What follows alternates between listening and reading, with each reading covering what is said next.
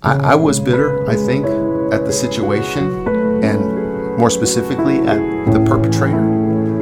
Um, and it wasn't until Bible school, when I was praying in chapel one night, that the Lord really called me out on my bitterness. I really felt like, you know, I had a license to hate. I guess, you know, there's this um, stronghold you get in your mind, and you're not even aware of something that's so blatant and out of bounds with God, like unforgiveness or bitterness. But I'll never forget this thought just being impressed in my mind. Aaron, what are you going to do with all of your unforgiveness when you preach about mercy? Because I was in the process of answering the call of God in my life. For the first time, I realized that um, this unforgiveness in my heart wasn't right. And of course, um, it was a groundbreaking moment, and I prayed uh, very sincerely, um, and for the very first time, prayed a prayer of forgiveness. But I have to tell you that forgiveness is not as simple as a prayer.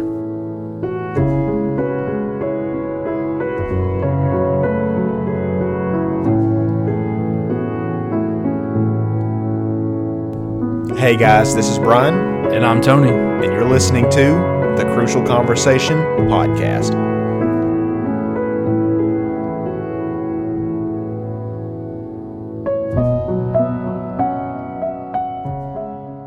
I'm trying to uh, think back um, to the year, but I, I can't think of what it'd be. Uh, I'm, I'm going back and I'm thinking it's got to have been 12 or so years ago that our guest was a speaker at Arkansas Junior Camp. And it's been so long, there's not a lot I remember, but there's one thing I particularly remember. Is this what we talked about? It, it's a it's a rhyme. Uh, Renegade Gay getting gung ho about Jesus, and I, I remember Brother Soto years ago. He came and he was leading off some services with different rhymes, and then he came back to senior camp years later. I think it was like in 2011, something like that. And I can't remember if someone in the crowd started singing it out to him or something. Uh, but at senior camp, we made him bring it back, and uh, it is my honor, Brother Soto, to have you as a guest and to be here in your growing and thriving church. We just now got done going on a tour of this beautiful mm-hmm. campus, mm-hmm. but what's so exciting is he pulled his phone out and he showed us where you're headed, and and I'm I'm thankful for where God has taken Apostolic Truth Church here in Appleton, Wisconsin. Thank you. It's a great honor to be here, and it's Grin Again Gang. Okay. Renegade Get gung Gang. Ho about Jesus. No, it's Grin. it- He said it's with the G. Grin. Grin Again Gotcha. Gang. Well, Pastor Soto, uh, we know you're a very busy man. Um, it's an honor for Brian and I to sit down with you, a very well sought after man in the UPCI.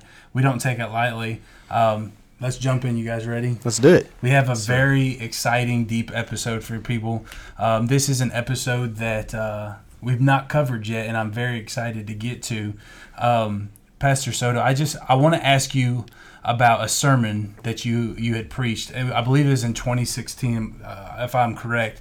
But on YouTube, if you'll if you'll search Aaron Soto, the first video that comes up is a uh, sermon entitled "The Spirit of Fear."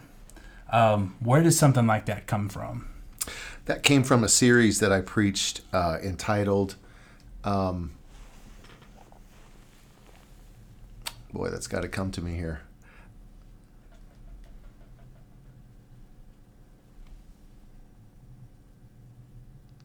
I can't remember the name of the series. It, uh, I, it was I can. We talked about it on the way over here. It was. Um, hold on, I'll bring it up. I, I was watching the series. Weapons uh, of Mass destruction. Weapons of Destruction. Mass Destruction. Yes, you have. I think it's six six different sermons on that. Correct? Yeah, Weapons of Yeah. Mass Destruction. Yes. It's probably easy to forget some of the titles. I'm sure you've preached quite a few series. You've, you, because you've been pastoring here for you said 14 years. Yes, and that was probably 2011 or 2012 Yeah. that I preached that. Um, so what motivated that was I just feel like um, a lot of times we are ignorant of the devil's devices, of the enemy's devices, and we're commanded to not be. And so I wanted to take um, some of the plays from the enemy's playbook and um, kind of highlight some of the enemy's tactics. And so what happened was um, I came upon that. That was one of the very first things that I I felt to preach about was was fear, because um, certainly this is what the enemy um, uses against us. In fact, uh, more recently, I've preached about uh, the fear languages. We have love languages. We, we read about that, you know, the book, The Five Love Languages. Uh, but there are fear languages. And uh, God has not given us the spirit of fear. This is not a, a language that we were born with, it's a language we picked up along the way. Yeah. And so fear is a very disfiguring, disabling um, aspect of, of life, and it is a very uh, powerful tool that the enemy uses against us. And so um, this, the, this, the message regarding fear uh, was something that I just wanted to, to call the enemy out on and, and pull that play out of his playbook and preach about it and uh, remind our church that perfect love casts out all fear. But that kind of preaching just comes from a desire to uh, give people enough information to make right choices. Yeah, because I'm sure you didn't wake up and say, "Oh, uh, it's great, beautiful Sunday morning. I'm going to preach about fear," and how does your how does your audience react to something like that? Because I know a, a sermon uh, that has to do with fear has to come with a heavy burden, does it not? You know it does, and um, I'm I'm excited every time I come to the pulpit because it's God's word. It's not going to return void, and I feel like God's put something in my spirit that's going to help to to break someone out of something or champion a direction in someone's life. Um, to answer your question, also, I, I really feel like a congregation appreciates a message with a clear direction. Mm-hmm. Um, it's not just ought to preaching, but it's how to preaching. So there is a spirit of fear, but how do we overcome that spirit of fear? And so um, it's a blessing. It's yeah. a blessing to a congregation to preach with substance. So, about that sermon, can you debunk the myth that everything has to be okay when you're apostolic? yes.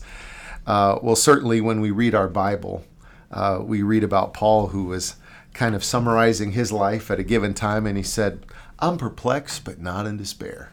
You know, um, I'm, I'm persecuted, I'm, I'm forsaken, but he said, I'm not cast down, I'm not destroyed.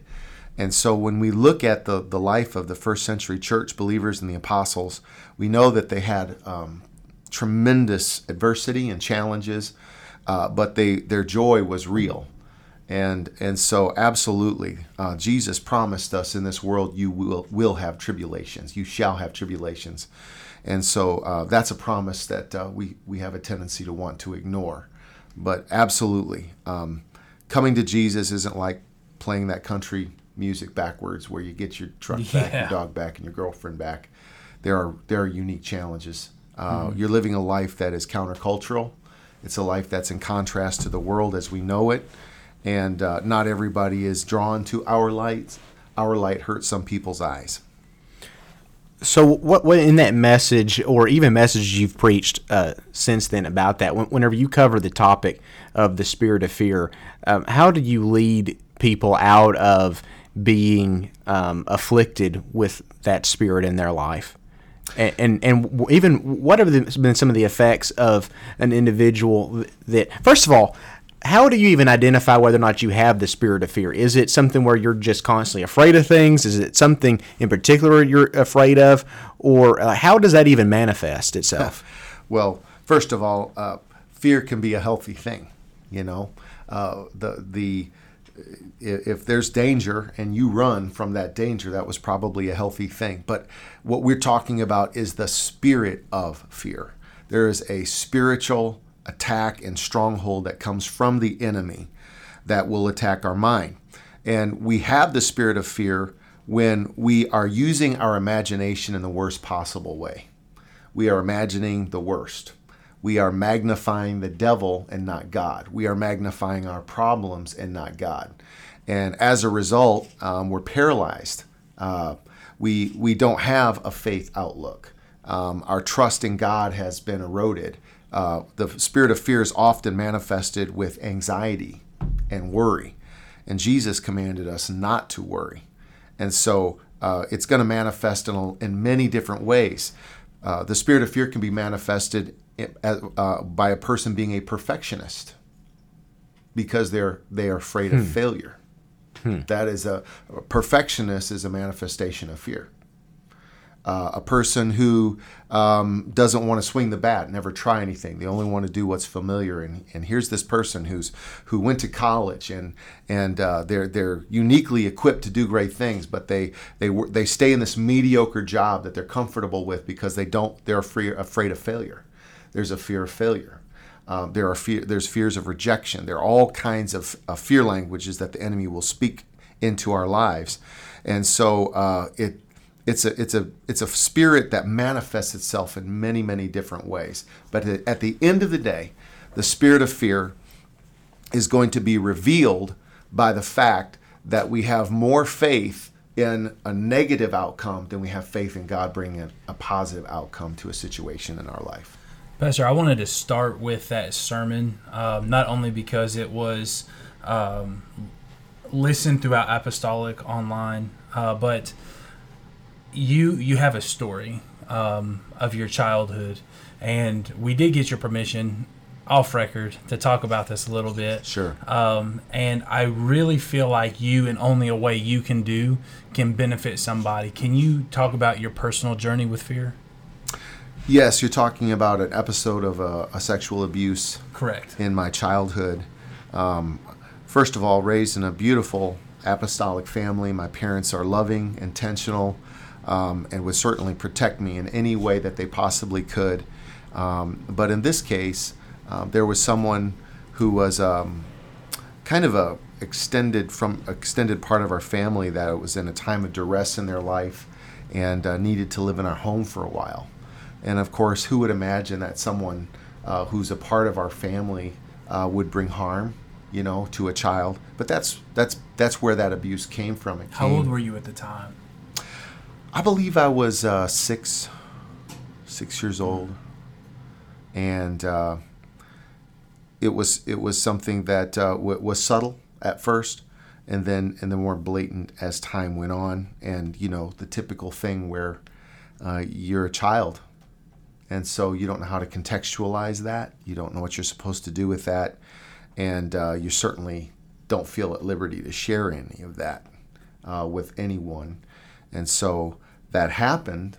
And then I just kind of carried that in my heart uh, for quite a long time. And uh, I would say that, you know, it's, it's a sad thing when there's a young mind that is overexposed and underdeveloped. It, uh, it's, it's disfiguring uh, to a life and to a mind. And uh, there was uh, some anger that was bottled up within me um, I wouldn't say I was an angry child at all. I, I, I loved God, I loved my church, but there was certainly a part of me that was carrying a tremendous amount of anger and I think some quite a bit of pain. And um, I, I was bitter, I think, at the situation and more specifically at the perpetrator. Um, and it wasn't until Bible school when I was praying in chapel one night that the Lord really called me out on my bitterness. I really felt like, you know, I had a license to hate. I guess, you know, there's this um, stronghold you get in your mind and you're not even aware of something that's so blatant and out of bounds with God, like unforgiveness or bitterness. But I'll never forget this thought just being impressed in my mind. Aaron, what are you going to do with all of your unforgiveness when you preach about mercy? Because I was in the process of answering a call of God in my life for the first time, I realized that uh, this unforgiveness in my heart wasn't right. And of course, um, it was a groundbreaking moment. And I prayed uh, very sincerely um, and for the very first time prayed a prayer of forgiveness. But I have to tell you that forgiveness is not as simple as a prayer, it is definitely a journey. Uh, you make the decision to forgive, but you have to manage that decision very carefully for quite a long time before it begins to lose its grip uh, in your life and in your spirit. Um, today, I would tell you that I, I'm not a victim. I'm certainly a victor. I've been so tremendously blessed uh, to have God's total healing in my life. In fact, um, a few years ago, I went to a family reunion and uh, this person that I had not seen, oh, you know, since I was a child, was there. And um, when when that person saw me, uh, they were immediately very uncomfortable. And when I saw them, the first thing that I felt when I saw that person was compassion. And that's when I knew that I was totally whole. Uh, this was a person that I'd been praying for for a very long time. Mm. And uh, I went out of my way to have a conversation and uh, to just show the love of Jesus Christ. I never spoke specifically to the situation, but I, I said enough to let that person know that um, I was doing great and that I love Jesus and I love them too. And uh, I know that they uh, got the message. And so it was a, a powerful journey, and God has certainly used that episode in my life to help other people. So, what would you tell the person that was in your shoes when you were at six that's now uh, in their, let's say, hypothetical 20s right now, that never did get that call to preach, that never had that confrontation uh, from God saying, "Hey, what are you gonna do?" You know, when you start preaching here, uh, what what would you tell that person that's still holding that bitterness in their heart from a sexual abuse standpoint? What would you tell them? Well, I would just remind them that there's not one person who is ever happier being a hater. Mm-hmm. And um, when you refuse God's order of forgiveness, you're only victimizing yourself more and you're you're prolonging the hurt and compounding the hurt to your own life. And um, uh, I would, I think there are a lot of people who just misunderstand what forgiveness is, um, and they just don't feel like they have it in them to just, you know, forgive someone in a moment. And and really, forgiveness isn't about a moment; it's about a journey. It is certainly a decision. You have to make that decision, but at the end of the day, it's it's a journey and um, if they happen to be a believer, um, I would remind them of the cross of Calvary. That's the thing that really kept me in the right place in my journey of forgiveness. Was remembering um, Jesus' sacrifice for me and my sin, and if if I refuse to forgive someone, I obviously don't see myself realistically. Um, I don't see myself as someone whose sin um, is what put Jesus on the cross. There's a lot of different ways that you can go when you're talking about forgiveness, but I think the Bible is the, probably the strongest um, response, and and we know that forgiveness in our life it's the it's the only area where God mirrors us. If if if we will forgive, we know that God's forgiveness is for us. If we refuse to forgive, it's a slap in the face of God's mercy to us and we are forfeiting um, the, the forgiveness of God. And so, why would I do that? Why would I um, further my hurt and my pain by uh, dismissing the grace of God and the forgiveness of God in my life? So, it's totally possible to forgive somebody that hasn't asked for forgiveness. Absolutely. It is totally possible to forgive someone who has not asked for forgiveness. You are managing your heart uh, you are taking inventory of your spirit and your life, and you are choosing to release them for uh, the debt that they've incurred um, through through their transgression or perpetrating against you.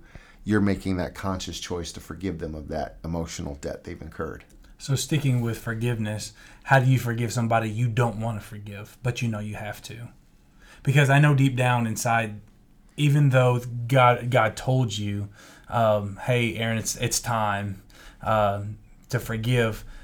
I know you still had a struggle with. It goes against our human nature. Yeah, it, it goes a perfect analogy, Brian. Yes, absolutely. Um, there were times when that familiar spirit of unforgiveness would knock on my heart's door. door. I, I was familiar with that spirit.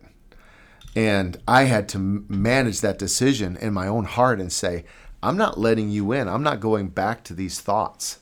Um, I made a decision to forgive, and I'm going to manage that decision.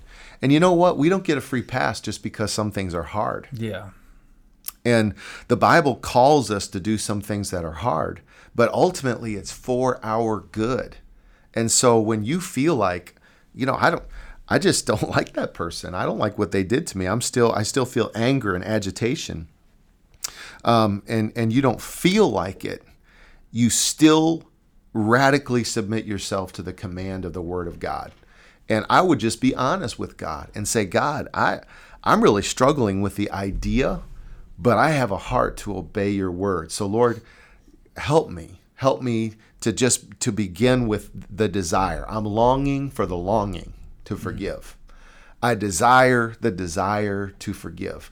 And I believe that God, if we'll be that honest and sincere and raw with God, that uh, He'll lead us from that vantage point.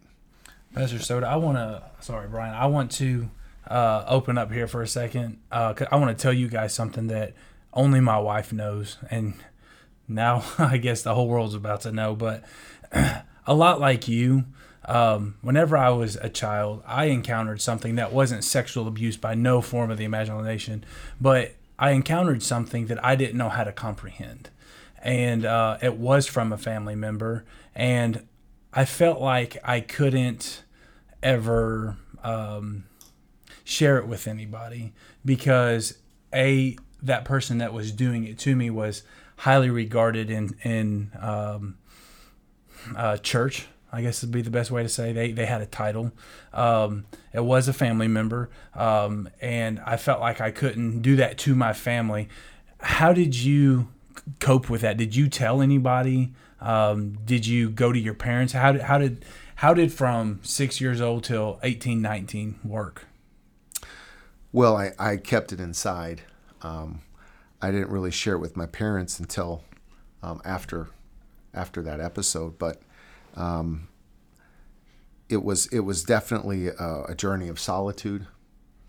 Um, and then I I had this realization that God wanted to redeem my wounds, mm-hmm. um, and that wholeness that was in my life was so remarkable to me that I began to feel a desire to share that with other people.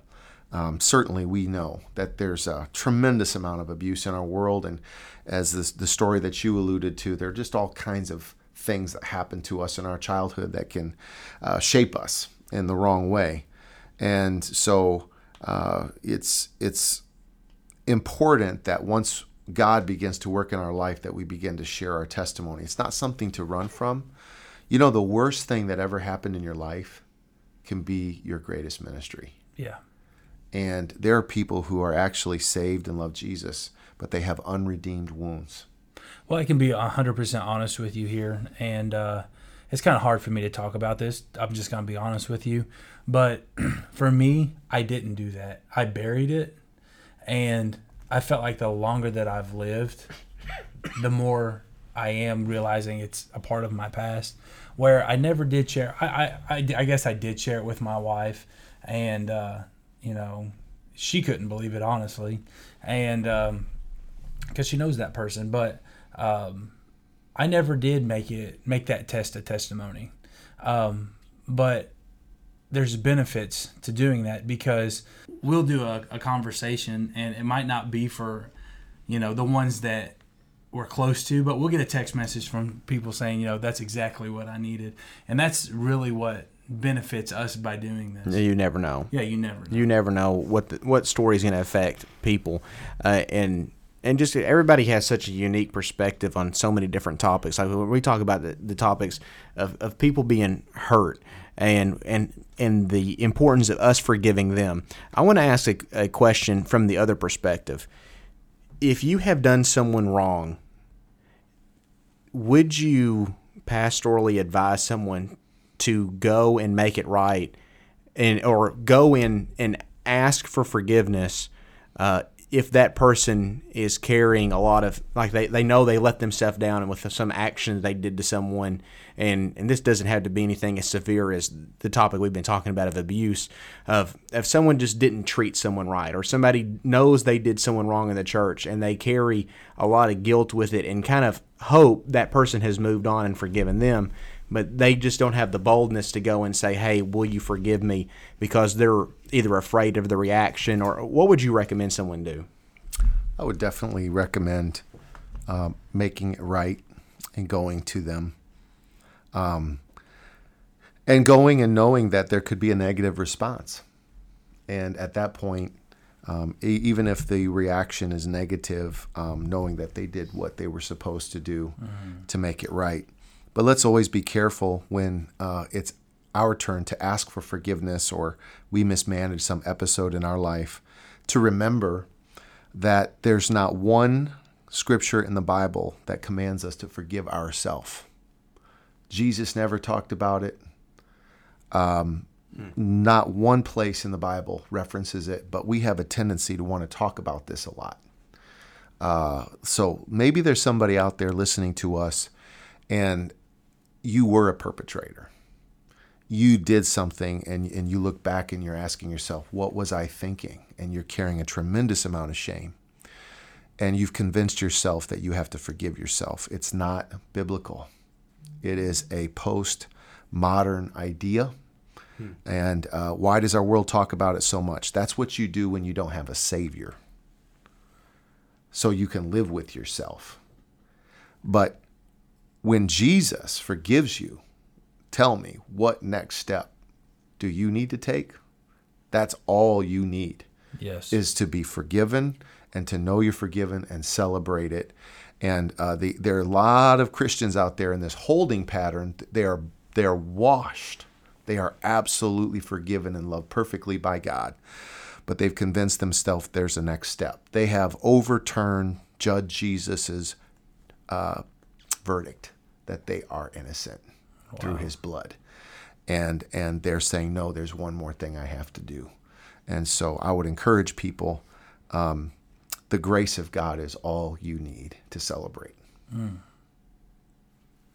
That's unbelievable. I don't, Yeah, even. I don't even know where to go to next after that. That's that's a powerful concept to think about. Yes. The, the the power of God's grace. Yes. Because that's something I've been thinking a lot about. I haven't thought about it in those terms, but but it just blows my mind to think that I don't even I can't forgive myself and be saved.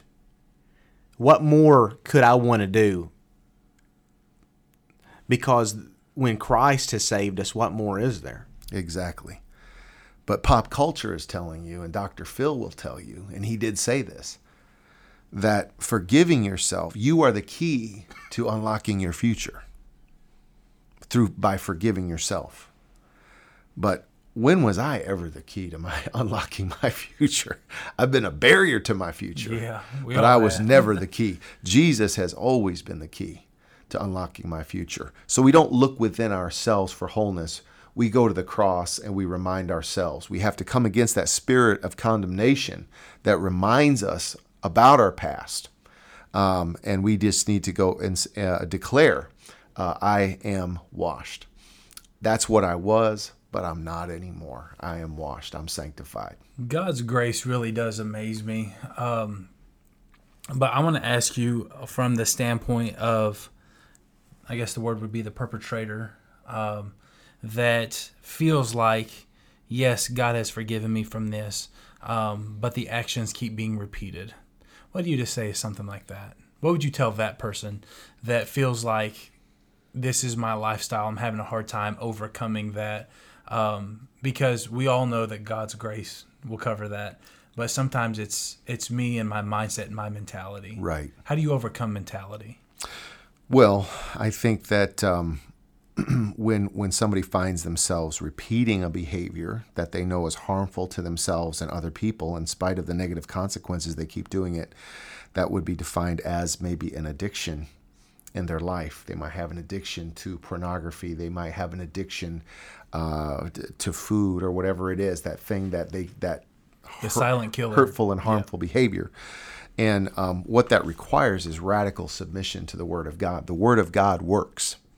And so when somebody has an addiction in their life, um, they have not radically submitted them, themselves to the power and the, of the Word and the, and the work of the Spirit. And I'm not trivializing anyone's addiction. I know it is horrible, and I've, I've have worked with people with addiction in their life. Um, but at the end of the day, there are a few things that we can do that doesn't require a miracle for deliverance that that sets us on a path of deliverance what is it that we could do that doesn't require a miracle that would bring about a deliverance in our life how about uh, radical prayer on a consistent basis an everyday basis submitting to god How about um, submitting to the Word of God? What about the thing that doesn't require a miracle, like um, accountability? And there are powerful measures that we can take that the Scripture prescribes for us that sets us on a journey and a path um, to deliverance. So there's a wherever there's a failure, an ongoing failure in a life, um, there's there's a failure in relationship to God first that that precedes that. So uh, I, I, do believe that there's a there's a, a, hope and a remedy for people who find themselves um, cycling. So I want to before we transition here, um, I want to kind of transition this way actually. Um, Brian did tell everybody, our listeners, that before we sat down, you took us on a tour of your campus, and I fell in love with your mission statement. Um, I forget how you worded it. It's not just a mission statement. It's something I forget how you worded it. Yeah, it's it's not a motto. It's a mission. Yeah, it's not a motto. It's yeah. a mission, and um, that gives so much hope and empowerment to those hurting people that do come through that back door because you can't get very far in your church without seeing your mission. If, if you sit down in a pew in your church and you open your eyes, you know what the purpose of this church is. And I want you to share with our listeners um, what that is and where that came from and how that's really radicalized your church. And it's so in him. He walked in the room and said, Hey guys, shook our hands and said, Follow me and took us out in the hallway. And the first thing he said to us was this statement. And I, am glad you bring it up because Tony and I off what you guys can't see obviously. Uh, we were fighting on, on, who we were fighting on who gets to ask the next question, and I was going to transition to this as well. Well, our our mission at Apostolic Truth Church is uh, to know Jesus Christ, to grow in Jesus Christ, and to show the love of Jesus Christ. So what I love is when you sit down in your pew and Pastor Soto is preaching or the praise team's up and they're leading you us into worship, you look up and you see know, show, and grow. So That's how right. is that how has that developed your church? Well, um, it it has guided every decision that we've made um, to um, how we approach our services. Sunday morning is a know Jesus service. And uh, we had to face the fact that our children's ministry experience was not a know Jesus experience. It was more of a grow experience. It was more of a, a, a discipleship experience. We wanted Sunday morning to be uh, an evangelistic get to know Jesus service. So it, it created some good problems for us. So long story short, we today, uh, 10 years later, 11 years later, we have no grow show alignment in the way that we facilitate our services throughout the a given week. We have a no grow show discipleship path. We have, if you go through our firm foundations classes, there's the no component, the grow component, and then ministry training. We have no grow show alignment with our children's ministries. There's a no grow show discipleship journey with children and also with our teens. We have no grow show life groups and so really it um, it threads deeply into the fabric of our church community. And that's why i'm saying it's it's a mission. It's not a motto. And we still have um, new frontiers that we want to tackle uh, some places where we feel our church needs to grow.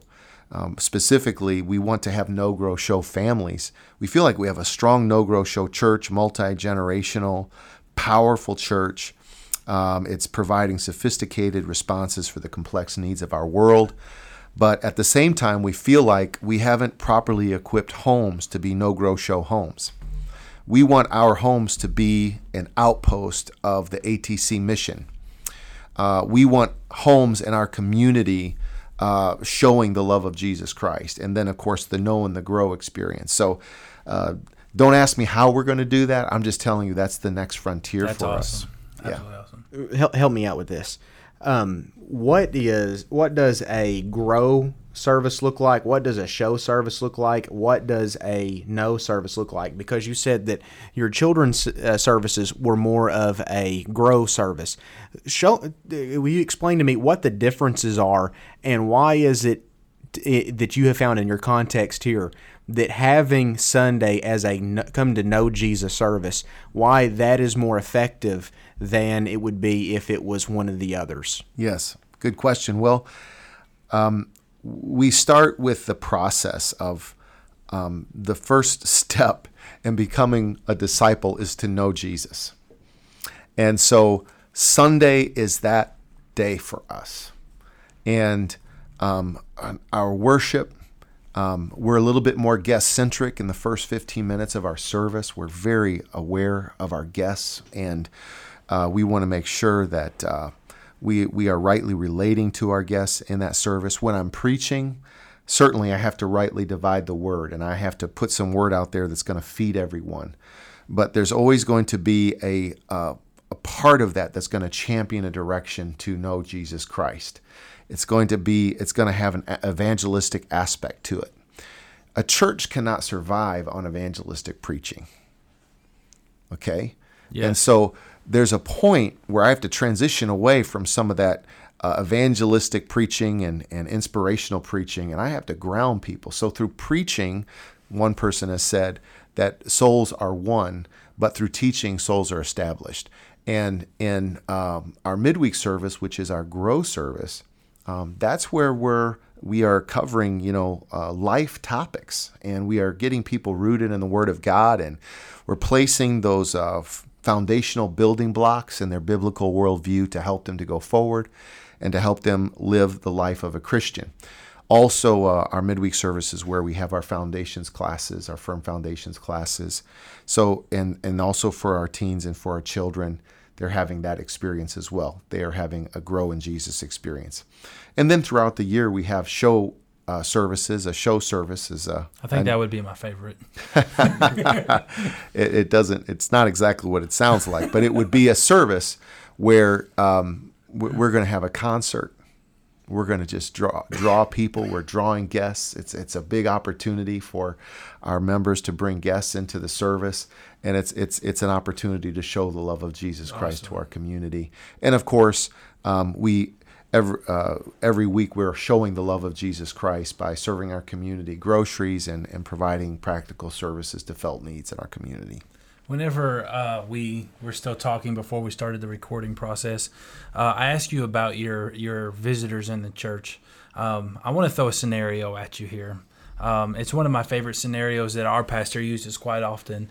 Um, what would you do? Um, you have a guest come in the back door for the very first time that's very distraught, um, and um, they sit down, they see your missions, you know, because th- that's everywhere. Um, and they come to your reception after church because you ask them to, and they they say, "What do I need to know about this church?" What's your response? That we care about you um, that we want to help you, that um, Jesus is the answer. Without Jesus in the equation, there's really nothing that we can do that's going to provide any meaningful change. So we're going to introduce you to Jesus Christ and uh, to encourage them to know that we're going to love them right where they're at, that we're going to start at the beginning with them. And, uh, and the next thing is, when can we meet with you? Because it's one thing you know, to to offer to help. It's another thing to say, let's put this on the calendar and let's make this happen. Let's start this journey.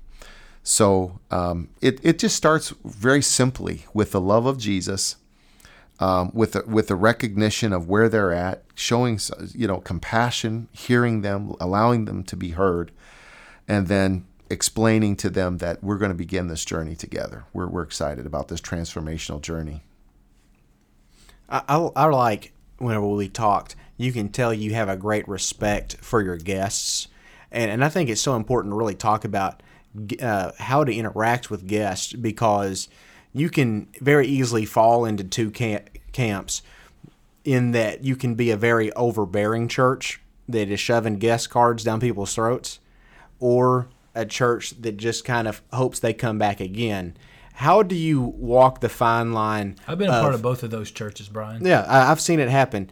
Um, how do you walk the fine line of being friendly and plugging and being intentional of guest follow up, but still respecting the guest boundaries? And as you were talked about, how there are some guests that come that don't really want to be the center of attention.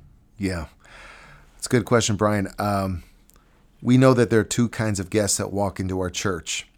there are guests who have relationship expectations, and uh, they would be disappointed if they left our church without making a meaningful connection. And then there's another couple or, or individual who might uh, want to have a very low profile church experience. They don't want to be targeted, they just want to check it out.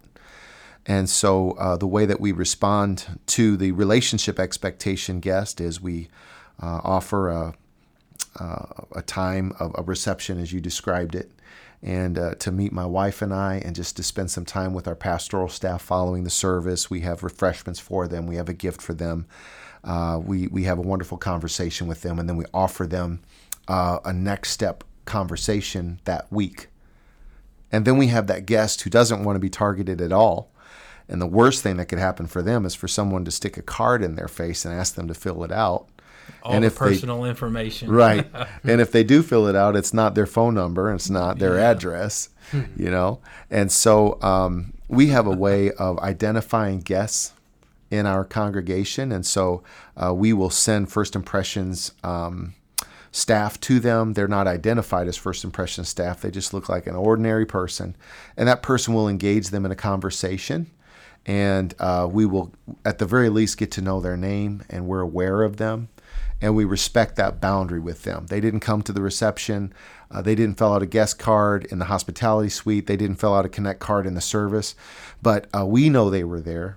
And by respecting their boundaries, it's not uncommon for us to have someone finally come to the hospitality suite after a service and say, Hey, this is my third or fourth time coming. Uh, my wife and I, we enjoyed the services, and we finally decided that we wanted to meet you. And we feel like we're better served by respecting their boundaries Yes. than to just try to come through the front picture window, you know, and and make it all happen in one service for certain people. So, Pastor Soto, um, I don't know you on a close level. Uh, I know you a lot better now. Um, but before, I knew you from probably, I don't know, it's probably 2006, 2007 Illinois camp. Brian met you at a camp. But what we have learned about you is you're very intentional and you're you're on purpose um, with everything you've got going on here. Um, you're well sought after in the UPC as a speaker. Like I said, we've camps, conventions, meetings. Um, you you have to our, our apostolic listeners. That's that's how they're going to connect with you. They- They've heard you preach somewhere. Um, how do you stay so connected and focused on such an awesome mission that you've got growing here, and having such a, a name recognition throughout our movement and organization? What do you do to stay plugged in? Well, I'm going to be honest with you and tell you that ATC is not a clinic. Uh, a clinic is a has a general practitioner, and it deals with uh, superficial wounds. and And we, we're a hospital. What I'm trying to say is we have specialists at ATC, and so it's not on me to stay on top of everything that's going on at Correct. ATC. Yeah. We have a tremendous pastoral team um, and we have specialists. And so we have a, a- just a, a, wonderful team of pastors that are uh, very informed. And so uh, that that is definitely something that helps me tremendously. I can stay in my lane, and I'm not. I don't have to stay on top of everything. Well, what I mean is on a personal level, how do you stay connected in um, keeping your uh, motivation and not getting burnt out by having your hand in everything going every which direction? What do you do to recharge? How do you, if a if a pastor from a neighboring church comes to you and says, "Pastor Soto, I don't know what to do. I'm I'm just about there with on my wits end. I'm about to take that sabbatical. I need you to talk some sense into me." What do you what do you tell that person that's just right there on the edge? Yes. Okay. Now I understand your Yeah. question. I think um, to answer your question about how I stay connected, um, it's it's to not neglect my personal sanctuary, and um, That'll preach right there. I I uh, definitely at times feel pressure, and I feel the pinch, you know, of responsibility and a productive life, and uh, sometimes a heavy schedule.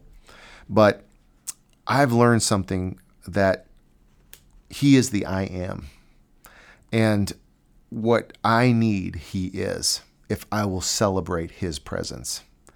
And so sometimes coming to God in prayer, um, I need to put my wish list away and my, my requests and my questions. And I just need to celebrate His presence.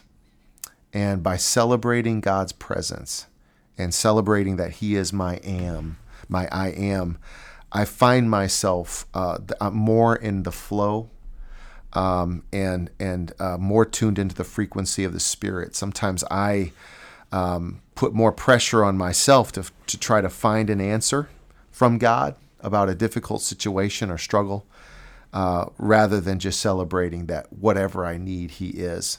So I have to take some time for myself. Um, I have to take time to take care of this temple, uh, get some exercise, um, read, spend time with my family. Um, and by the way, let me just throw this little mind grenade out at you that I don't believe in balance. Um, that is a mind grenade. Yeah, I don't believe in balance. I, I think it's. Speak on that because that's. If it's our listeners is like me, you're thinking, how do you not believe in balance? Well, I believe in fairness. Um, and so if you talk to any pastor and their week is going to vary, one week to the next is going to be radically different based on needs that you're going to find. Uh, there, somebody passes away, there's a family crisis, we have a church revival.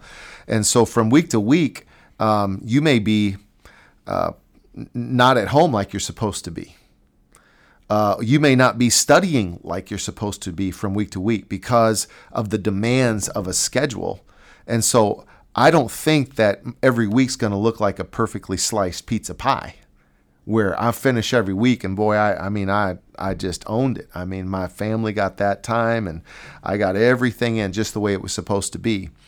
I feel like um, what I have to do is I have to steer. I have to make decisions as I'm moving and as if I have a week that really pulled me away from my family, well the following week I need to get it back. If there was a week where I wasn't able to go as deep as I really wanted to in my personal sanctuary with God because let's say that I was at a, a conference. Let's say that um, I had to travel quite a bit that week. Uh, let's say that my schedule was particularly full because of a series of uh, situations at the church. I know that the next week I need to get that back. And so that's what I mean by saying I don't believe in balance per se, because the idea of this perfect balance where every week it's I'm impossible. Just, I get what you're saying right. now. Yeah. Uh, so now, uh, you know, when I look at something, I'm looking back and saying, "Am I being fair to my family? Am I being fair to my walk with God? Am I being fair to my ministry?" And uh, with fairness takes the shame out of the game, uh, because I can have a train wreck of a week, and know I'm going to get this back. I'm going to swing the pendulum back, and I'm going to be fair to my family this coming week. Wow. That's the idea um, here in the church, obviously, you said you have a great staff uh, that gives you the opportunity um, to be able to, to have this full schedule and be able to touch all these different things. Uh, when we talk about the church staff, I've heard you teach before uh, about the importance of servant leadership. And and you talked uh, in a, a, sermon or a, a lesson that I'd heard about how most organizational structures are structured in that CEO is at the top, and underneath him is his structure that begins to flow down. And you said that you like the opposite model, where CEO, but in, in your context would be pastor, is actually on the bottom, and all the other departments are over. And and you as the senior pastor are serving the staff here, and we saw the room where you serve people that that uh, give of their time on Sundays and uh, giving back to them. That way, they have refreshments in between your two services. Since here in in Appleton, you do two services on a Sunday morning, duplicate services. Uh, speak to me uh, about the importance of serving the team, so that way you don't. That way, you have a, a church of volunteers that enjoy doing what they do. Yes, I believe that Jesus calls us um, to be servants. You know, He said, "I've not come."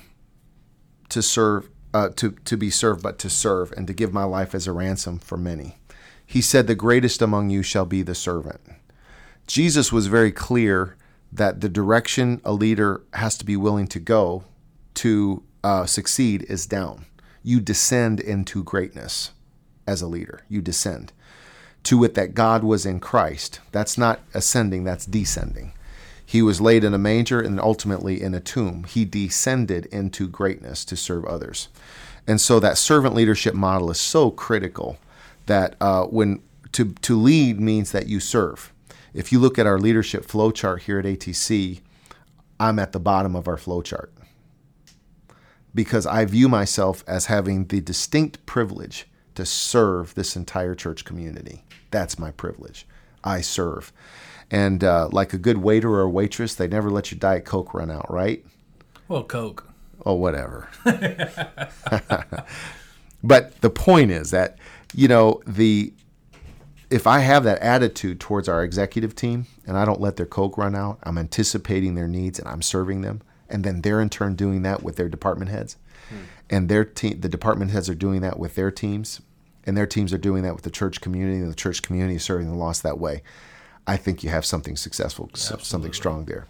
And so uh, we we definitely have a feeling to um, treasure our volunteers, and we feel that if you will um, if you will focus on volunteer culture, and if you will focus on retaining volunteers, you won't have to focus on recruiting volunteers as much mm-hmm. by serving them.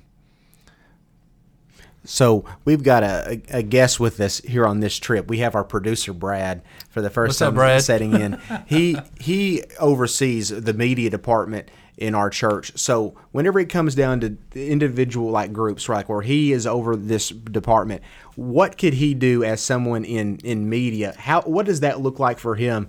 To be able to anticipate the needs of the people in his department to where that way they enjoy coming and videoing the service or doing sound and different aspects of media? It's a great question.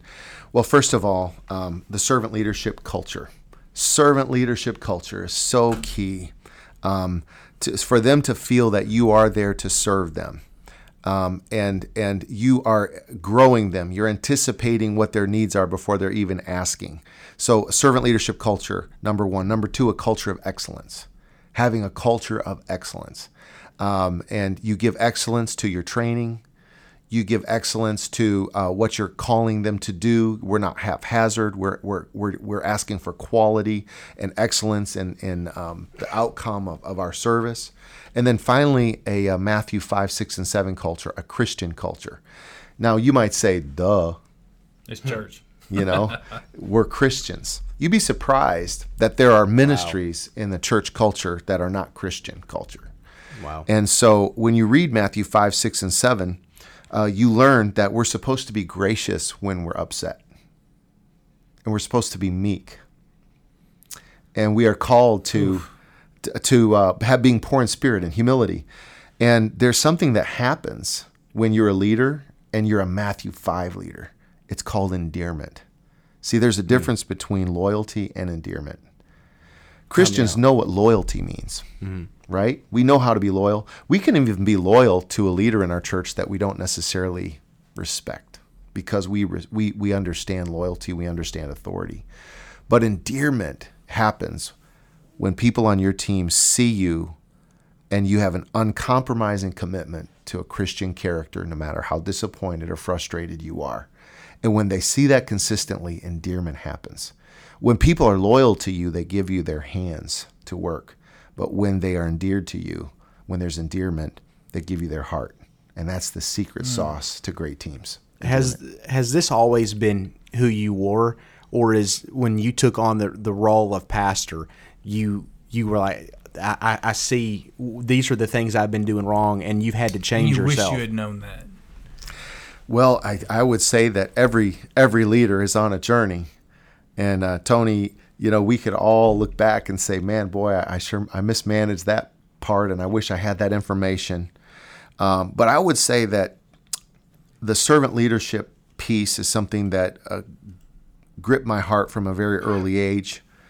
Um, the the the Christian culture thing was modeled by my parents, and so that helped me tremendously. Um, and then walking into you know certain situations and seeing that it was a culture that was somewhat dysfunctional it helped to highlight the need but i would answer and say yes um, there's certainly times where I, I wish i could get a few redos in my life and I, I, I would hope that i've grown as a leader over the years and i've picked up some of this along the way and it's been a blessing so was there any unfair criticism that came out of some maybe uh, wrong decisions or wrong ways you've handled some things that you really had to have humility over? Absolutely. That's a that's a tough Tony, question. Tony, it's going to happen, man. Yeah. If you're in leadership, you're going to be misunderstood. You're going to make, make some decisions that people don't necessarily agree with. And yes, you're going to make some wrong decisions. I think one of the successes uh, uh, in, in having longevity in ministry is being willing to live with being misunderstood. If you feel like everyone has to understand you, you're going to be a very frustrated person because there are always a there's always a few who no matter what you do no matter how sincere you are are going to misinterpret everything you do because they're looking at you through a lens of distrust the I think that's a that's a tweetable quote, which I'm gonna do right now while we're talking. Be willing to be misunderstood. I want you to talk about that a little bit more in depth because um, I'll be 100% transparent here. And I've actually told this man in my life this. But whenever our pastor that's at our church now came here, uh, he could have gave me a million dollars and I thought he was still in the wrong because the prior pastor that was at our church, he was somebody that I had looked up to, and somebody that I, he's honestly one of the major reasons I moved from Illinois to Arkansas was because I I, I could grow under his ministry. I felt, and um, so obviously whenever that transition happened, I was like very unhappy with everything you know? So of course there's nobody that could have came in and stepped in that role that um, would have got treated any differently in my opinion. Um, and it, it it's sadly enough to say it took i can't say it took days it took years for me to overcome that. And it may have been because it was he was misunderstood. And we any of the three of us brad brian or myself would be an absolute fool to think that his calling to, to jonesboro where we're at now is not god's will. I mean we were having revival like i've never seen before. We had how many get baptized last sunday? 14 from a different church that said that all sparked from a bible study that was taught out of our church that said we've been teaching and preaching wrong. This bishop at the church said um, I'm going to get my congregation and get baptized the way you all do. And we're having revival like that. So we'd be completely, like I said, a fool to think that he would, doesn't belong where he's at. But it's because, I want to read it again. You've got to be willing to be misunderstood. Can you go into depth just a little bit more on that? Yeah. Um, you are going to be Darth Vader to somebody. Okay? Yeah. And you know what? Even uh, sometimes your church is going to be the Who's death. Darth Vader? exactly. Your church is going to be the Death Star to someone. Okay? And and if you feel compelled to to right every wrong and clarify every person, you know, and demand that people understand you, it's going to go the wrong way. Well, let me let me unpack that just for a little bit. Um, was Jesus misunderstood? Wasn't he called Beelzebub? Yes. Wasn't he called the father of devils? You know, he really was. And I mean, what is he doing? I mean, let's tally up the score. He's healing people, he's teaching, he's feeding the multitudes. Um, he, he's the most pure man who ever walked in shoe leather, and yet he's being called the father of devils. This is something that is going to come from an attack of the enemy many times. And the enemy's trying to get to you. Uh, he, he, it's very revealing when we are misunderstood uh, because it's hard to bite your lip. Yes. It's hard to be silent before your accusers. It's difficult, especially when the only feeling you have, the only intention you ever had was noble. And you were just trying to follow the will of God. And now here's somebody that's, you know, maligning you. It, it hurts. I'm not going to say I'm impervious to the to those to people who don't believe in me or misunderstand me. It hurts, but I feel like I'm in good company when that happens.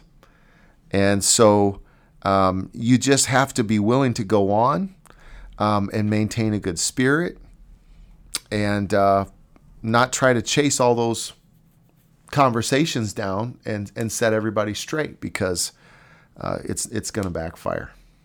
So we're going to be coming to a close pretty soon, but there's a few things that I'd still like to talk about. Brian was just uh, told me something he would like to transition to as well. But uh, before we do, I always this is one of my favorite questions to ask.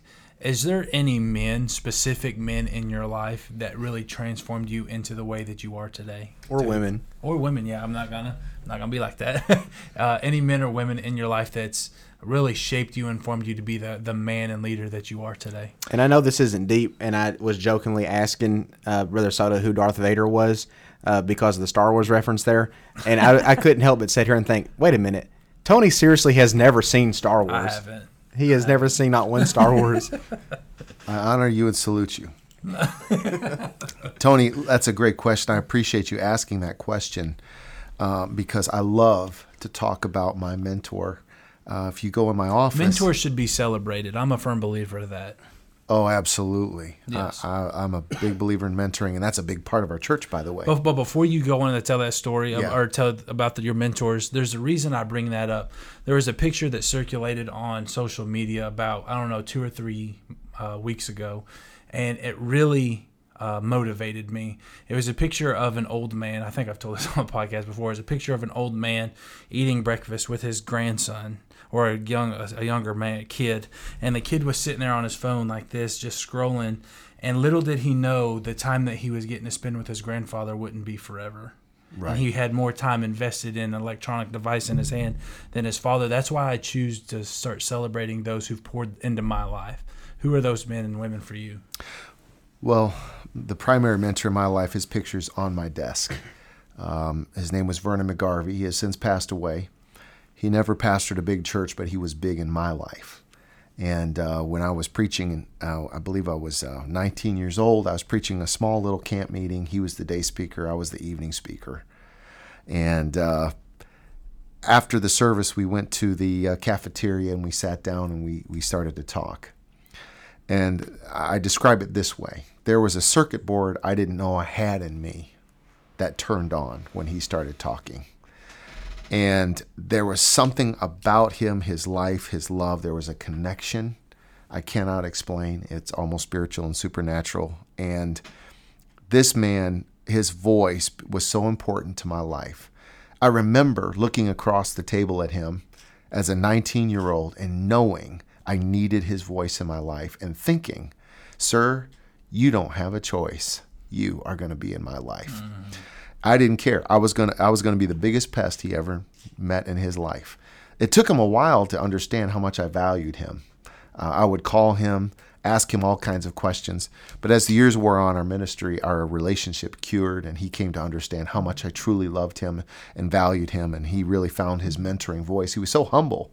He wouldn't assume that he could speak into my life. You know, it was just he was just such an amazing and remarkable man. And uh, I called him when I was low, when I needed a word.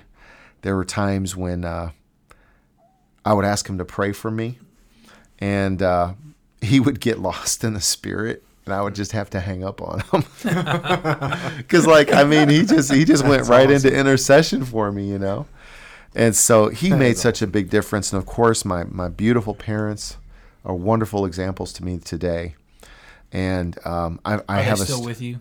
Yes, the, uh, I, I uh, served with my father in a co-pastor situation in Clintonville, Wisconsin. I was with him for eight years, um, and then now he's been here about the same amount of time at Apostolic Truth Church, where I pastor here. He's a, uh full time. He and my mom uh, are family pastors here, and so we continue to work together.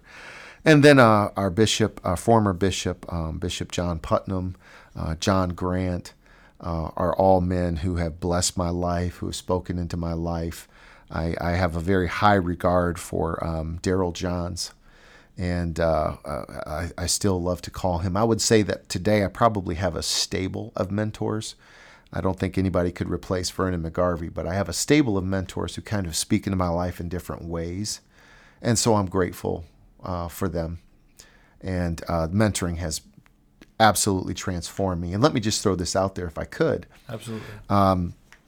that David, when you look at his life, he had Jesse in his life who saw him anointed but never released him to his anointing. Uh, David had to be, you know, the Lord had to jailbreak him out of the pasture with two bags of groceries in his hands to get to his calling. And then you have uh, Saul, who was insecure about David's anointing and wanted David to be like him, wear my armor. Saul didn't realize that David's sling was faster than his sword. Then you had Michal in David's life, who is critical of David's zeal, critical of his worship. And we have people like this in our world today, Everywhere. even in ministry, who um, sometimes they're they they see the anointing, but they won't release.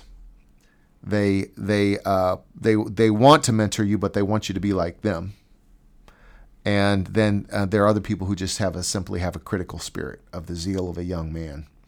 But Jonathan was older than David, and yet the Bible lets us know that he loved David and he resourced David. He would do just about anything for David, and and that's what I want to be. I want to be a Jonathan. Uh, Jonathan was anointed to be king, uh, not anointed to be king. He was destined to be king, Destined, yeah. but the anointing went a different way, and he still loved David. You got to love. I mean, how how remarkable is that? That Jonathan never slew a giant, but he loved a giant slayer. It takes a big man to love a younger man who's going to do greater things than you. And I think we have to have a spirit in this generation of mentoring who would we would look to the younger generation and say, out preach me, out sing me, do in a few years what I could never do in a lifetime. I won't put my hands on you, I won't harm you, but I'll guide you, I'll guard you, I'll resource you. We need that spirit in this generation. Paul said, Demas hath forsaken me, having loved this present world. How is it that Demas forsook Paul and his calling? Well, the scripture t- lets us know that Paul calls Timothy a son, he calls Onesimus a son, he calls Marcus a son, but he only called Demas a fellow laborer. Hmm. Is it possible that Demas didn't survive because he didn't have a father in the gospel?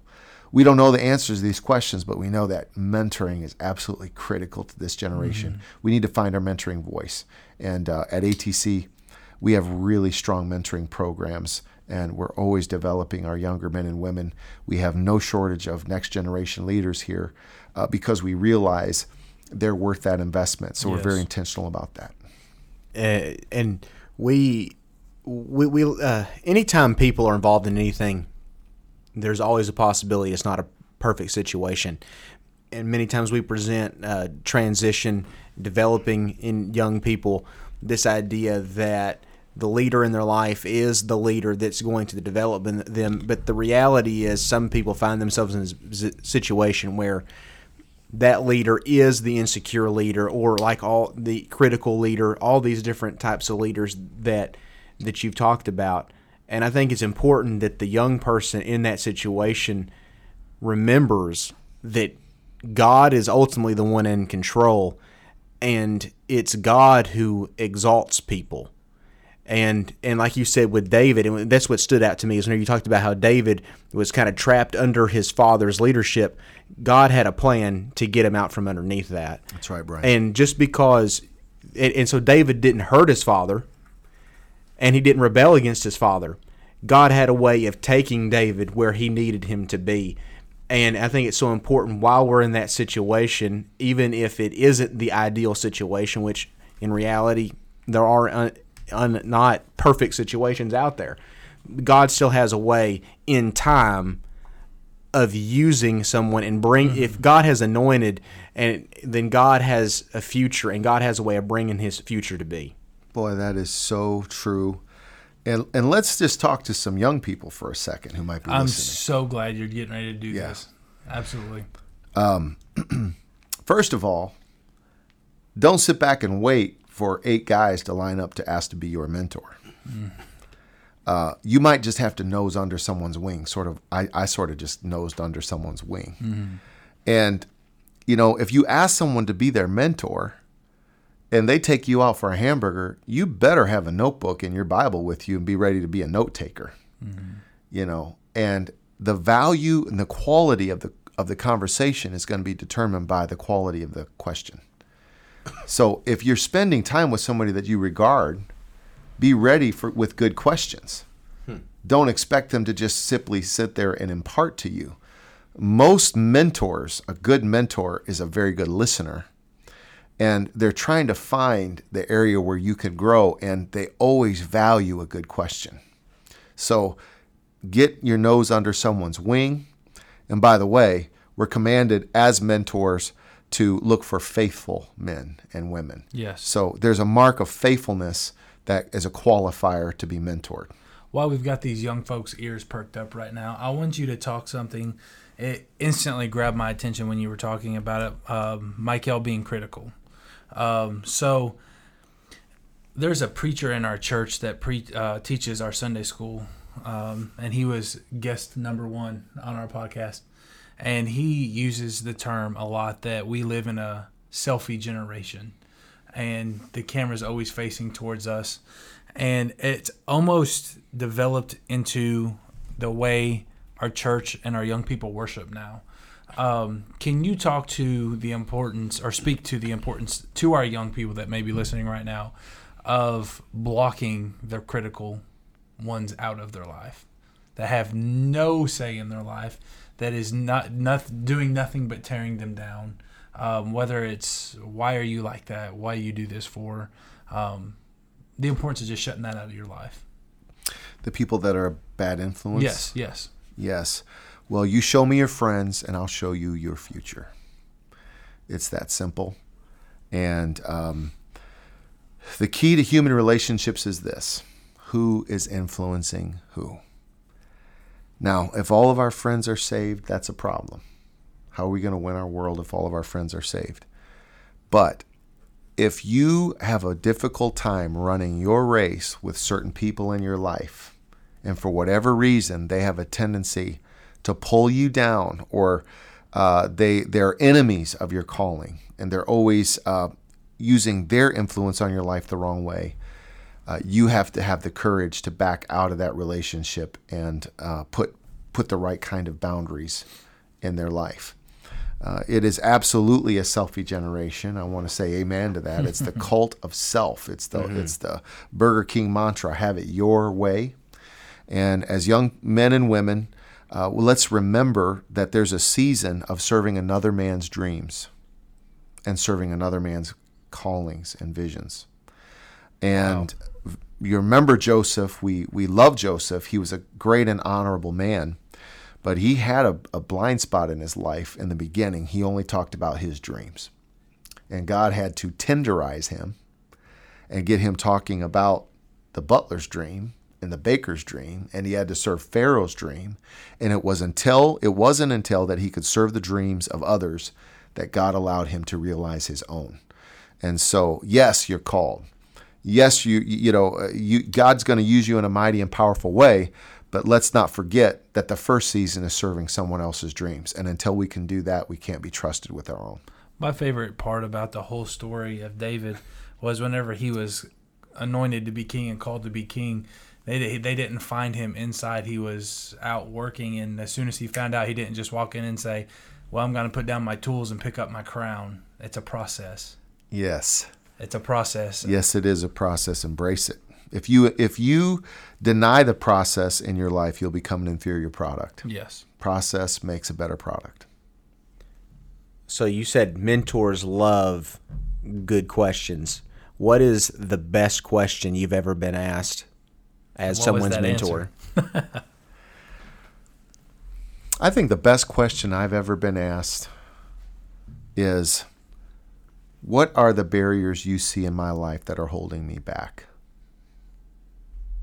Um, that's that's a dangerous question. It because is. The answer may cause you to You really, change. you really put yourself under a microscope. Yeah. Exactly. And here is someone who didn't just want to talk about what they were going to do, they wanted to talk about the person they were going to be.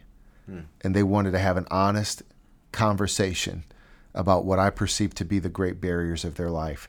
That was a person that spoke to me of being a person who desired um, to pass their life through the furnace of truth, uh, to be confronted, uh, to confront the areas that could pose a risk to their calling and their ministry. And I really valued that question.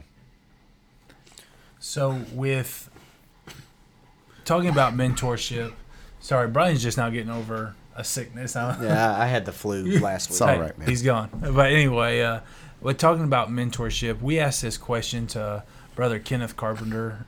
Uh, no, with Pastor Tony Mancino from Pittsburgh. And I'd like to ask you the same question because we're along the same lines. You've had those men that's poured into your life, and you've had people come and look to you for mentorship. When Aaron Soto has passed from this world into your great reward, what legacy do you hope that you've left for the generation coming up? Leaders.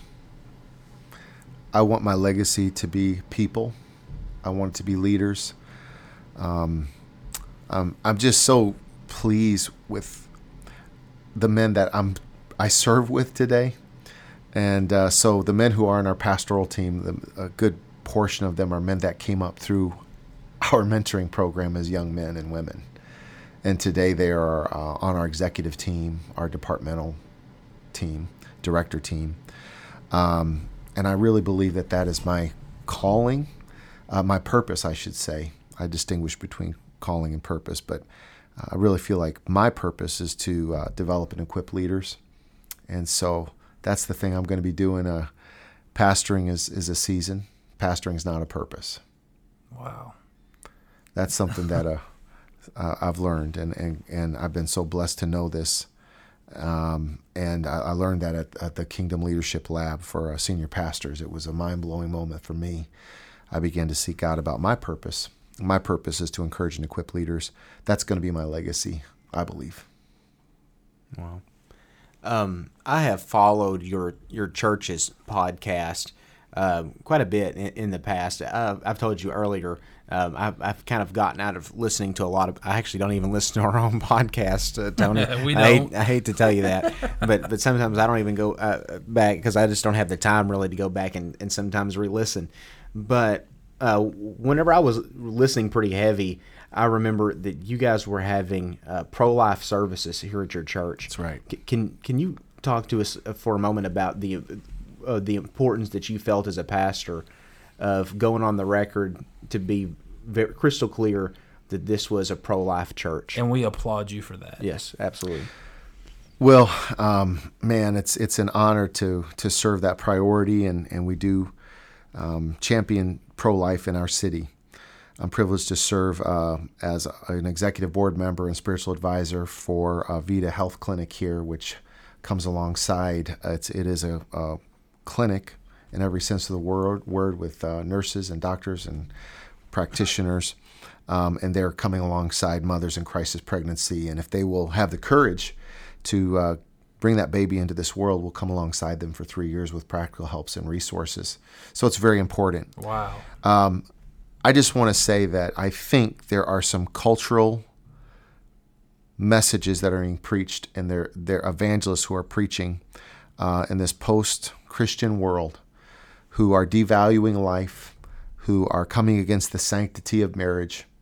And I think sometimes we underestimate the power of their voice in this generation sometimes pastors want to stay away from those social topics because they're, you know, there's negative touch points to that. You don't know who you might offend in the crowd. But if we don't start speaking to this, Hollywood is going to start shaping the minds of our churches and our children. Our mm. public schools will do that. Yes. And so um, that's you might, specifically why we started this podcast. That's incredible. Uh, you might remember a series I did called Straight Talk, where I mm-hmm. talked about homosexuality, uh, I talked about living together. All of these things we don't think to talk about them, but uh, we They're expect more relevant now than they've ever been. Yes, absolutely. We expect people to come up with Christian values in a post-Christian world. You know, they are not going to come to Christian conclusions unless we're speaking to this and teaching this. And I, I, I just, uh, I feel like um, we, we, we overestimate what our people know and and uh, when when you have new attenders coming, um, they may have radically different ideas about what marriage means. You know about what commitment should look like um, between a, two people that love each other. And uh, so it's very important uh, the issue of abortion and all of these other uh, these biblical issues um, to speak to them. And let me just say this: our culture is confused but the Bible's not.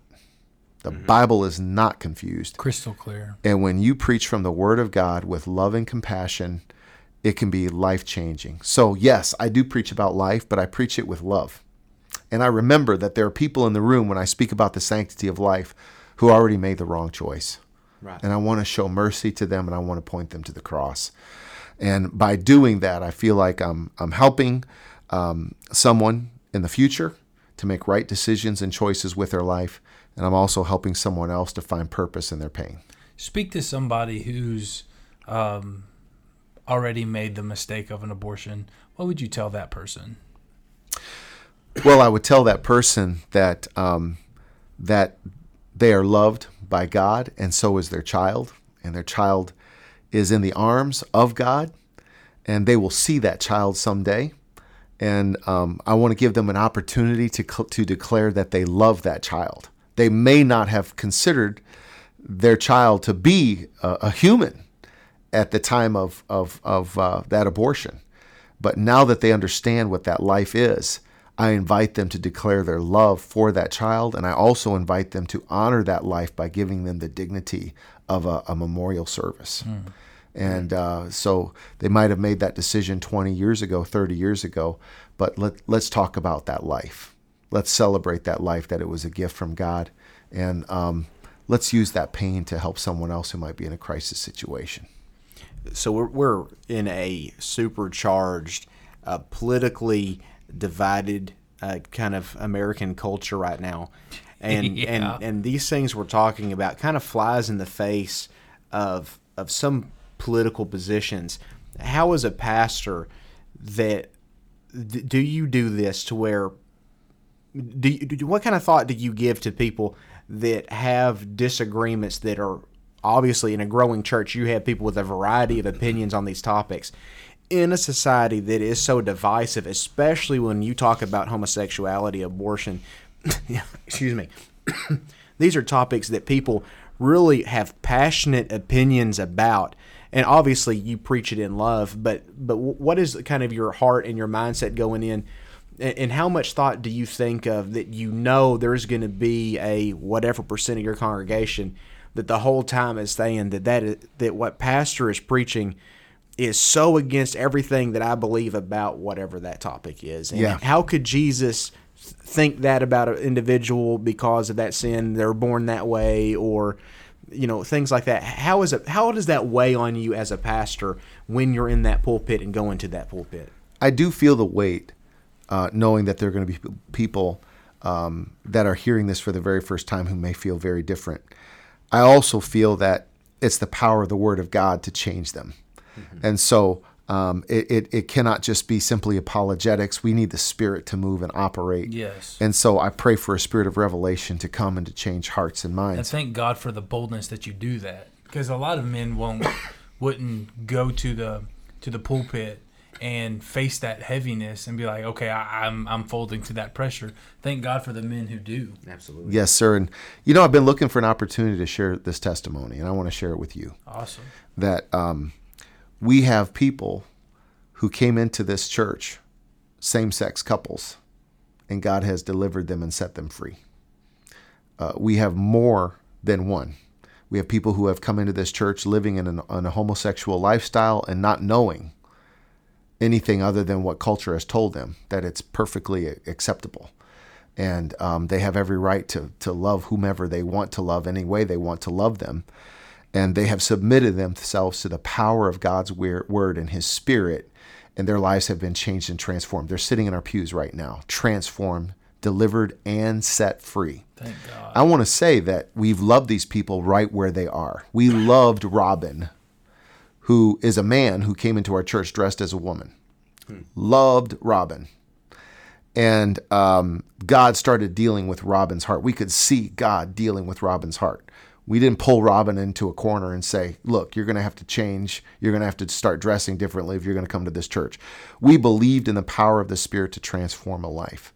Robin's been in our church for over four years. Robin is a new man in Christ Jesus. In fact, after we baptized Robin, he came out of the water and told me, for the first time in my life, I feel like a new man in Christ Jesus. Wow. He's a man who celebrates who he is in Jesus Christ. Wow. And and we oh, have goosebumps over We have testimonies of people being delivered from homosexuality. I just want to say that. I want to say that. I think that our churches need to start believing for God to save to the uttermost. I think we categorize who God loves and who God can deliver and set free. Yes. Yeah, they're not a hopeless demographic. Absolutely not. And the more that uh, our world evangelizes and the more our world has to say about homosexual lifestyle and practices, the more we're going to see even uh, people in our own churches starting to begin to, to struggle with that spirit. Yes. And so uh, it is so empowering for people in our own churches who might be struggling with that spirit to see that deliverance happen right bef- right in front of their eyes. It's it's absolutely a transformational thing. You know, I think Anthony Mangun said it the absolute best. You have to love the sinner and hate the sin. And Brian, you you said it perfectly that it's not a hopeless demographic, no matter how our churches view it. Because I know that there's churches all over the United States. They walk in the back door. We've got to we got we got to change something here. We've got to change the um, process of letting people come into our church. But thank God for the boldness of men. I'm not here to say, Brother Soto, you're doing everything perfectly correct, but thank God that you are not making them hopeless in this community. Amen. Sorry, I didn't mean to cut you off and, again, but and, you, and you know, because like I'm sitting here thinking, what do I do whenever I'm in the position of leadership and the person walks in our church that's dressed a, a, as a sex that they are not? Because you know, I have certain opinions about the, this discussion, and and it's kind of making me question myself. What kind of boldness do I have?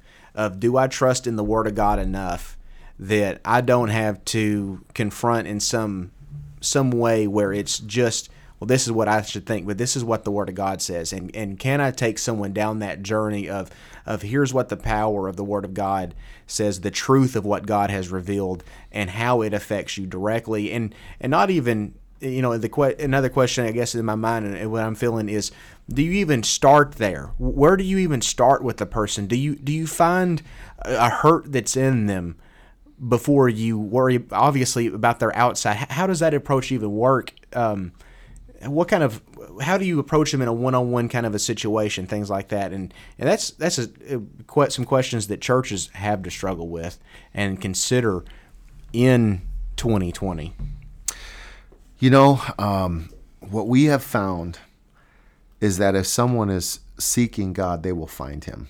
And we really trust the power of the divine draw of the Spirit. And so what we do is we just simply, we don't have deep conversations with these people in the outset. We just let them drink deeply from the well of life, connect deeply with the Holy Spirit. And then the Spirit starts to work in their life. They start to feel direction. And then they start asking questions. And they say, I'm feeling something from God about this. I'm feeling differently about Yeah. something in my life. Um, I don't know that I've ever gone all the way back to ask somebody what was the cause of this uh, desire in you, because it's almost after the fact. You It's know, irrelevant. Yeah, it's irrelevant at that point. I'm happy to tell you that. Would it be this week or last week? Um, we had a, a same-sex couple come into our church um, a s- some time ago, and the Lord began to deal with their heart, and um, they were both filled with the Holy Spirit and baptized in Jesus' name. One of them didn't really survive the journey; the other one did, and is still a part of our church. And just it was this week or last week, um, they finished our discipleship journey, and they're being onboarded to ministry. Um, after having lived for the Lord for a, a long time, they've gone all the way through our discipleship classes, living a life, an overcoming life, and now they're they're they're wanting to talk about what is th- their ministry and and uh, how they're going to serve God. It's just unbelievable. Yeah. Well, I think the the first biggest thing that we as a body of Christ have to understand is that their conception of us is because we're Christian, we automatically hate them because we don't believe in what they're living or we don't believe their lifestyle. So automatically it's you don't agree with me, so obviously you don't like me because that's that's the the the world we live in now. And I think that the biggest thing that our church, and I, it's hard for me to say this because I'm not a pastor, but I think one of the heart or the one of the things that we must do as a body of Christ is love them. Not necessarily accept what they're doing, but love them and show them love through Jesus Christ. That's right. And um, I think that the Spirit will speak to them and start dealing with them because they realize, hey, this is a place that accepts me and then whenever they're starting to get involved in the church and getting drinking from that deep well, stuff does start to move. I've been in services where I didn't think it was for me, and then oh my word, when did he start preaching to me? You know, and I think that's something that our church needs to understand, not just with this lifestyles, you know, that we're talking about, but in the whole aspect of guests themselves is they're coming for love. Yeah. They're looking for something. Can we give it to them? Right. Uh, let's be confident in God's ability to save. And that's a hard thing to do sometimes. Yeah. Because we want it to be man made. Sometimes we just want to, we're appalled at sin. And I get it. You know, we're, we're appalled at certain de- decisions that people make. But that person happens to be the person that Jesus loves And, completely. And here is your sin any less than theirs or any more than theirs? You know, I, I believe that there are um, different levels of sin. We sin against our body, um, and and there are different levels of sin in in life. But God forgives it all the same. Amen. It, it's not any more difficult for Him to forgive. And uh, I just wanted to share that with you because I want people to start to have faith in this area. This is a growing demographic in our country, and um, I believe this is uh, a, we're going to start seeing more miracles um, in this area, and I, I want us to have faith for this. Absolutely. And we certainly have to celebrate those testimonies. Absolutely. we Certainly have to. Absolutely. It has been such an honor, uh, Pastor Soto, getting to, to sit here and talk with you. Uh, would like to ask you do you have any books uh, that you would recommend to our listeners uh, that necessar- don't necessarily have to be on the topics we've discussed, but just formative books that have shaped you as a leader? Wow. Well, there are um, some books that I would say more, more recently that have been good for me. I, I- I'm kind of, I'm sorry, but I'm sort of a leadership guy. Absolutely. And so some of those books really speak to me. sure. me. Bring it on. But, um, you know, I love Axiom uh, by Hybels. And I know that uh, he's had his issues, but his book really helped me on a, on a leadership level. Um, it's been good for me. Uh, the Advantage by Lencioni is another uh, powerful read that I think you would really appreciate. Um, and, uh, you know, going all the way back to, uh, you know, I, I know that it's it's almost cliche now, but I think that there are some really good books by Maxwell. He's written a series of leadership books, and and there are some very foundational things there that have helped me along the way. And you're asking me books that have helped to shape me, you know, developing the leader within you. I mean, all the way back in the before the Dead Sea was even sick, you know, I was I was reading that book. But more than that, you know, um, the book First Timothy uh, in chapter four um, that talks about let no man despise thy youth, but be thou an example. And Paul unpacks how to be an example through verses 12 through 16. Has absolutely revolutionized my life. Um, the Sermon on the Mount, um, I think it's an incredible um, discourse. And so Matthew's book has shaped me tremendously about how to uh, next level my Christian life. A, a- a new normal has brought a new normal to me. And I've also come to understand that uh, the Sermon on the Mount is a leadership book. And it has changed my life. And so uh, I just don't ever want to under deliver. Uh, and, and, and, and I, I want you to know that the word of the Lord is so awesome and it's unsearchable. The facets are just inexhaustible. And so, uh, if anyone has a desire to grow as a leader or in, as a person, the Word of God is, is the number one book for me. Absolutely. The last way we end our podcast is with this segment. Um, we want you to take the next couple of minutes, two, three minutes, and release what God's been dealing with you on. Uh, something that He's burdened your heart, something you may be preaching, something you may be studying. Um, the floor is yours for the next couple of minutes. Anything we may have missed, anything, Or if you feel led to give a message of hope to someone. absolutely. The next couple of minutes is yours. I know that's kind of putting you on the spot, but Well, that's okay. I I appreciate that. And let me just say uh, to you, Tony and Brian, how much I've enjoyed this time with you, and I'm so grateful for what you're doing. Thank you. I honor you and I salute your your vision and your work. wow, thank you. And um, hey, you know what? You may be misunderstood too. Uh, before it's all over with, uh, there may be a level of success you didn't plan for, and sometimes people are a little bit critical. Uh, so I just want to tell you, uh, be prepared to live uh, being misunderstood at times. And I just pray God's blessing upon you. and Thank thank you. you for asking some good questions. I just love the whole concept of um, getting to know someone beyond the pulpit and Yeah. just just having a talk around a table Well, because we don't do that anymore yeah, we in this we culture. we can't explain to you how much of an honor it is to sit here with you. I will say one thing: uh, our flight did land a little early, and I said, guys, I'm going to be upset as an NFL fan if we don't go see Lambeau Field. and I'll tell you. It, Irks me to say this because I'm a diehard Bears fan, but y'all have a great stadium up here. Yeah, I have to agree. It really is an incredible. You don't have to stadium. agree, but I'm- anyway, the floor hey, I'm yours. glad you saw that. I'm glad you saw it. Well, let me just say this. Um, the worst thing that's happened in your life, God can repurpose it. He has the genius to repurpose it for good. And uh, I'm just going to speak to the audience, and, and I don't have to be spirit led to say that there's pain in our life. People that I'm listen that are listening to this podcast today, there's some chapter, some episode where you wish you could get a redo, some moment where someone stepped in and snatched something precious from you, whether it was your purity through manipulation, or maybe they just simply took advantage of you. Uh, maybe there's a chapter of addiction in your life.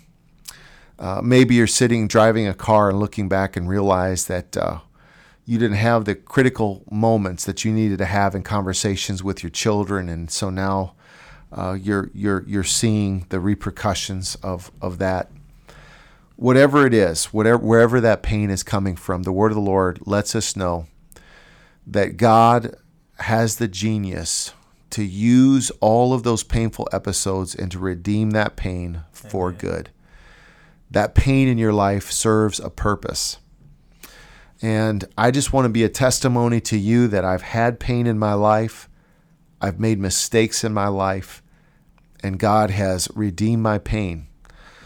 In Romans chapter uh, 8 and verse 28, the Bible says, And we know that all things work together for good to those who love God, to those who are called according to his purpose.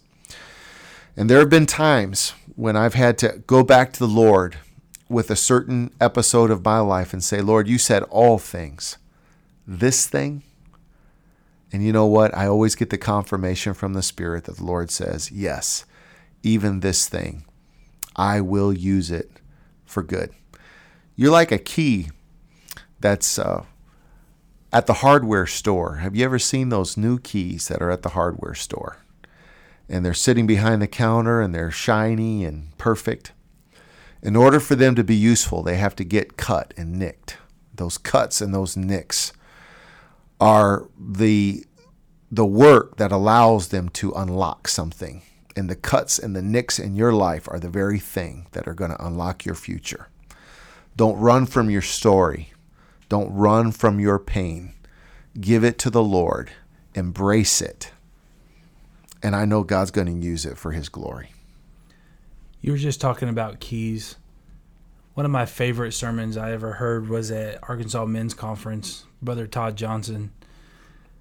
The most expensive key you can buy says three little words on top of it do not duplicate. And it's those keys that have been cut specifically for a special purpose that have, um, there's not very many of them out there. They go to special people. And I want to let our listeners know tonight that you are a do not duplicate. You are created for a specific reason. Amen. That God has placed certain obstacles and things in your life for a specific reason. Pastor Soto, what I take away from this is don't give up. Keep going. God's blessing.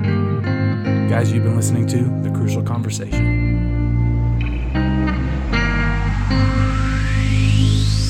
break it down.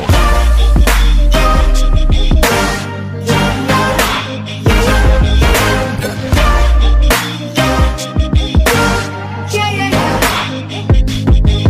yeah.